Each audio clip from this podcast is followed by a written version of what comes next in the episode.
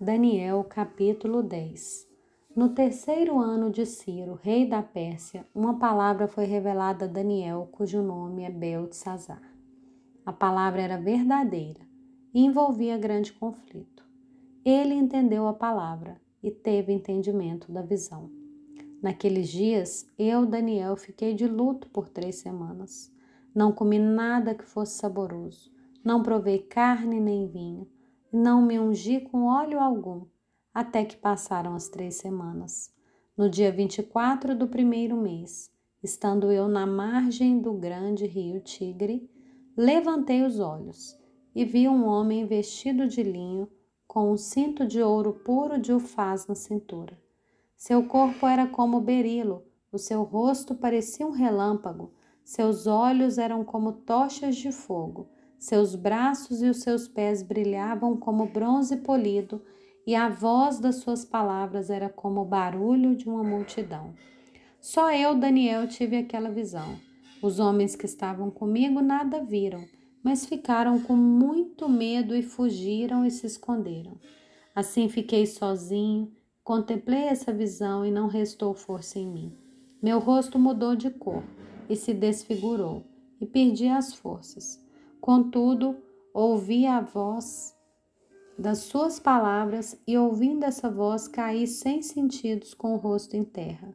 Eis que a mão de alguém tocou em mim e me ajudou a ficar de joelhos, apoiado nas palmas das mãos. E ele me disse: Daniel, homem muito amado, esteja atento às palavras que vou lhe dizer. Fique em pé, porque fui enviado para falar com você. Enquanto ele falava comigo, eu me pus em pé tremendo. Então ele me disse: Não tenha medo, Daniel, porque as suas palavras foram ouvidas desde o primeiro dia em que você dispôs o coração a compreender e a se humilhar na presença do seu Deus. Foi por causa dessas suas palavras que eu vim. Mas o príncipe do reino da Pérsia me resistiu durante 21 dias. Porém, Miguel, um dos príncipes mais importantes, veio me ajudar. E eu fiquei ali com rei, os reis da Pérsia. Agora, vim para fazer com que você entenda o que vai acontecer com o seu povo nos, nos últimos dias, porque a visão se refere a dias ainda distantes.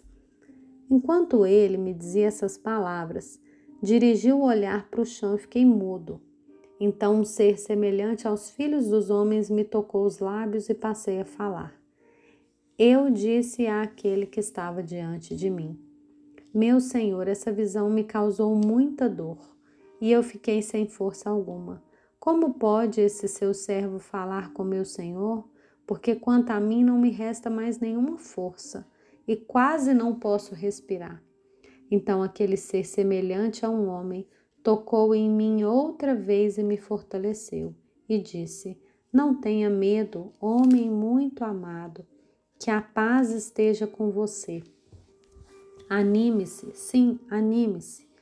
Enquanto ele falava comigo, fiquei fortalecido e disse: Fale agora, meu Senhor, pois as suas palavras me fortaleceram.